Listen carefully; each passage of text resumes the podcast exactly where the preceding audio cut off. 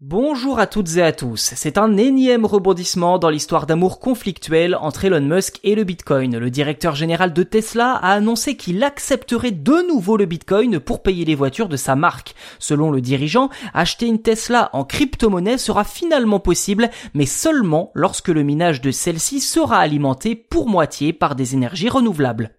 Si Elon Musk dit vrai sur une chose, c'est que le Bitcoin et l'écologie sont deux notions qui pour l'heure ne sont pas vraiment compatibles. Et oui, on sait en effet depuis un certain temps maintenant que la crypto-monnaie est très gourmande en énergie. On vous a d'ailleurs proposé plusieurs épisodes à ce sujet dans Choses à savoir tech, mais également dans Choses à savoir tech verte, notre deuxième podcast dédié aux questions de l'environnement et des technologies.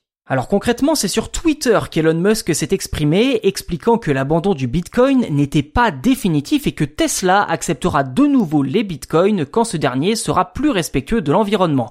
Je cite, lorsqu'il y aura confirmation d'une utilisation raisonnable, à savoir environ 50% d'énergie propre par les mineurs avec une tendance future positive, Tesla recommencera à autoriser les transactions en Bitcoin.